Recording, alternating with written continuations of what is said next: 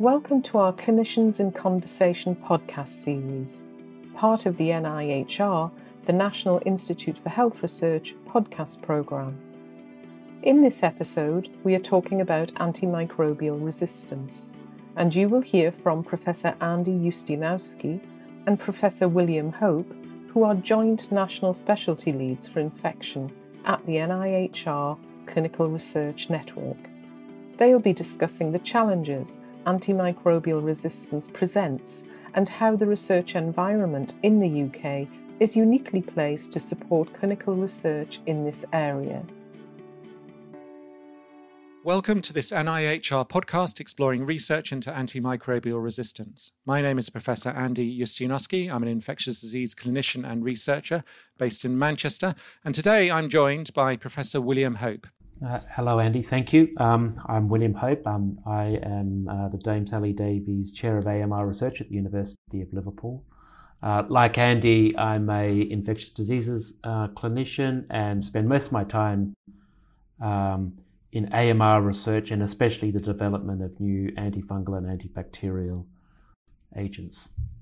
Very pleased to be here. Well, it's nice to have you, and what a perfect person because I'm going to ask you some questions if that's all right. Um, William, what do you understand by the term AMR, antimicrobial resistance, and how big an issue is it?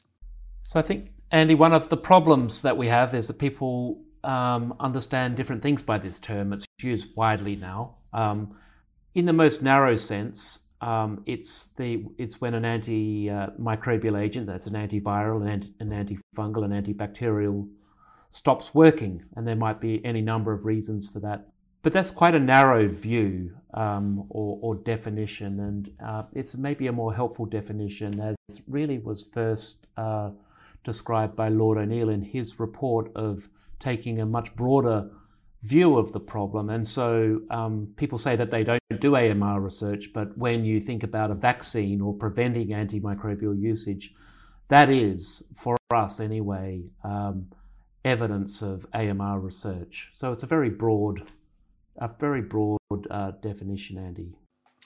And would you think it's fair to say it's a priority, both clinically but also in terms of research? I think that since I've been practicing infectious diseases, dr- drug resistance was something that was considered sort of rather unsavory and dirty and an inconvenience, um, but has really transformed in the last 10 or 20 years to the recognition that antibiotics and antimicrobial agents underpin all of modern medicine. They underpin all of the advances in medical therapies for other diseases and advanced surgical techniques. And without these, we just can't treat patients the way that um, well, patients can't receive the, the, the, very best care. So a- antimicrobials are absolutely critical for functioning of our healthcare systems, and and, and in that uh, in, in that by that idea adequate functioning of our society as well. It's an absolutely fundamental problem. So, what's required to address and improve the antimicrobial resistance problem? People are starting to talk about uh, tackling the problems at multiple fronts. In terms of um, human health, I think there's a recognition that um, we need to use antimicrobials precisely and judiciously, or not at all, if possible. Uh, so we need to look after what drugs and antibiotics that we have. We, so we need to steward them. And we also need to uh, develop uh, new compounds to meet the ever evolving challenge of drug resistance. And we need to have, um, I guess, uh, a social and an economic construct by which we can keep managing this problem together. It's not going to be something that's solved, it has to be managed. And really, we're on the edge of a number of these different things. We're really just barely managing. We're not in front of the problem anywhere near as much as we should be. And what about the development of new antibiotics? Um, where does that fit into all of this? The problem, Andy, with development of new antibiotics is there really have not been any development of any new classes in recent times. And one of the reasons for that is because, well, it's very difficult for a start something that kills a microbe but that doesn't kill the host that that microbe is in is a no small feat. But really, the issue at the moment is we tend to assume that antibiotics are here forever and we undervalue them economically. And the economic framework or incentives um, to develop new antibiotics are not present at the moment. There, there, there's no way that companies um, and investors are willing to put the money in uh, in the first place because of the very poor returns on their investments. So the, the economic market is not favorable for the development of new drugs, and that's out of kilter with the sort of unmet um, medical need or the societal imperative to develop new antibiotics. So there are a number of things that are being done to try and fix that, and it's very important that, that those those uh, pr- programs are successful. No, I agree. And obviously, it's not all about antibiotics. Do you think we need further advances in research in diagnostics and public health, etc.? Where does that all fit in? So this is where um, taking a much broader view, Andy, of drug resistance is helpful. It's not just about. There's no point spending one or two billion dollars or pounds developing a new drug if it's immediately lost uh, because of injudicious use or.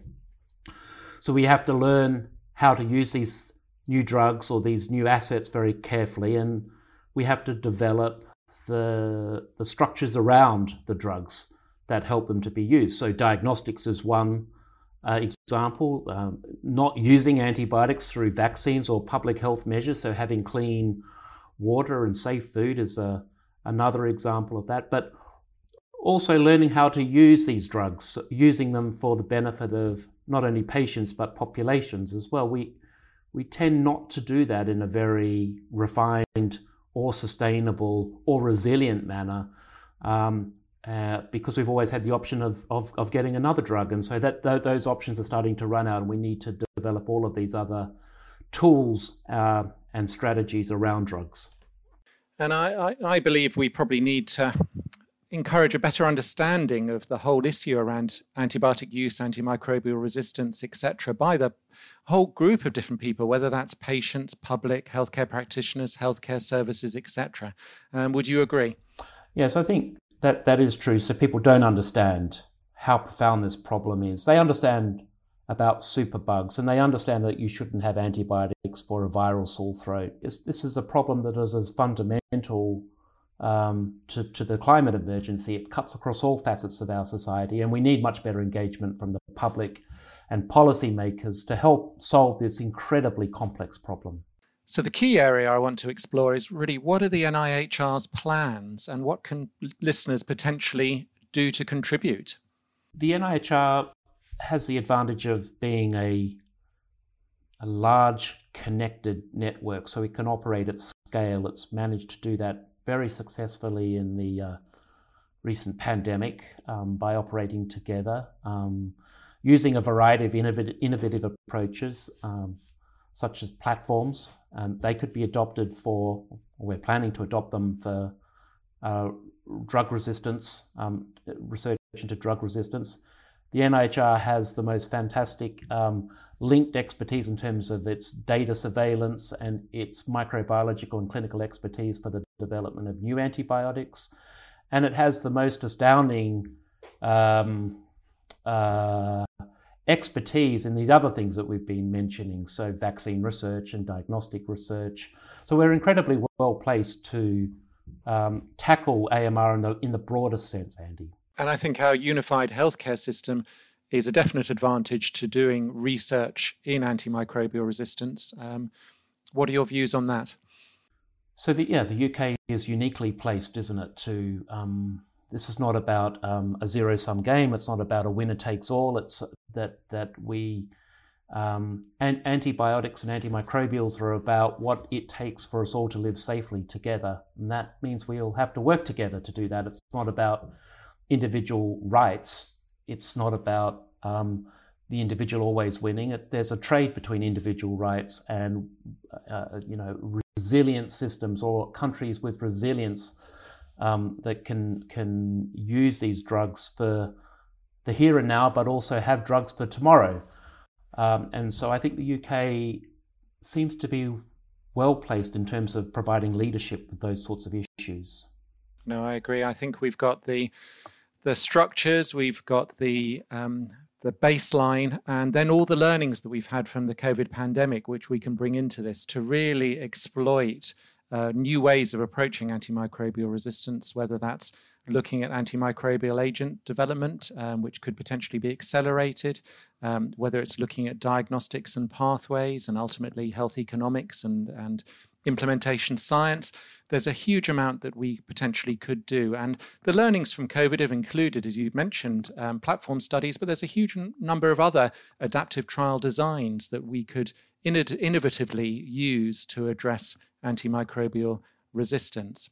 Um, so, if we have someone from commercial pharma or someone from academia listening here, um, what would you say to them in terms of what they can do, um, what we can do, uh, and how to approach us in the UK to bring their studies and their products to us? Well, Andy, I, I think one thing about the field at the moment is that um, every every body's issue um, is different. It's actually strikingly different in terms of um, whether that's a diagnostic or a new drug. That might be a traditional agent, or it might be a non-traditional agent, or it might be a vaccine um, so I think that both of us are um, here to work with companies um, on a one to one basis, and so we would very much value um, direct contact uh, where we can talk about those issues and either direct people to where we know that there are expertise, or if not, work together to develop new pathways to get uh, their, those products advanced through uh, clinical clinical uh, research uh, in the UK. Absolutely. I mean, that, those one to one conversations are often the most important thing. The other portal into the clinical research network and the UK generally is the business development and marketing um, subset of the CRN. And so that would be a good port of call, um, either um, directly to, to William or myself or to the BDM uh, part of Clinical Research Network. And they can chaperone and assist and support someone uh, in viewing whether they come to the UK and subsequent from that. So I think there's exciting times ahead of us. Um, I think there's an awful lot that we can do. I think this is really a major focus, and it's something that I think we will do a lot in. And we would love to work with people, whoever they are, who have similar interests or have potential products that we can bring in to this whole arena. Um, any last comments from you, William? Well, Andy, I couldn't agree more. So we're here to help. We're here to work with people. We take a, of course, a strong national view, but we also have uh, well-established international links um, and um, to very much take a global view of this problem. We're, we're here to help. Great. Well, lastly, thank you so much, William, for spending the time to talk to us, and for the listeners for listening. I hope it's been useful for you. Thank you. Thanks. Thanks, Andy. To find out more about how the NIHR supports AMR research, visit the NIHR website.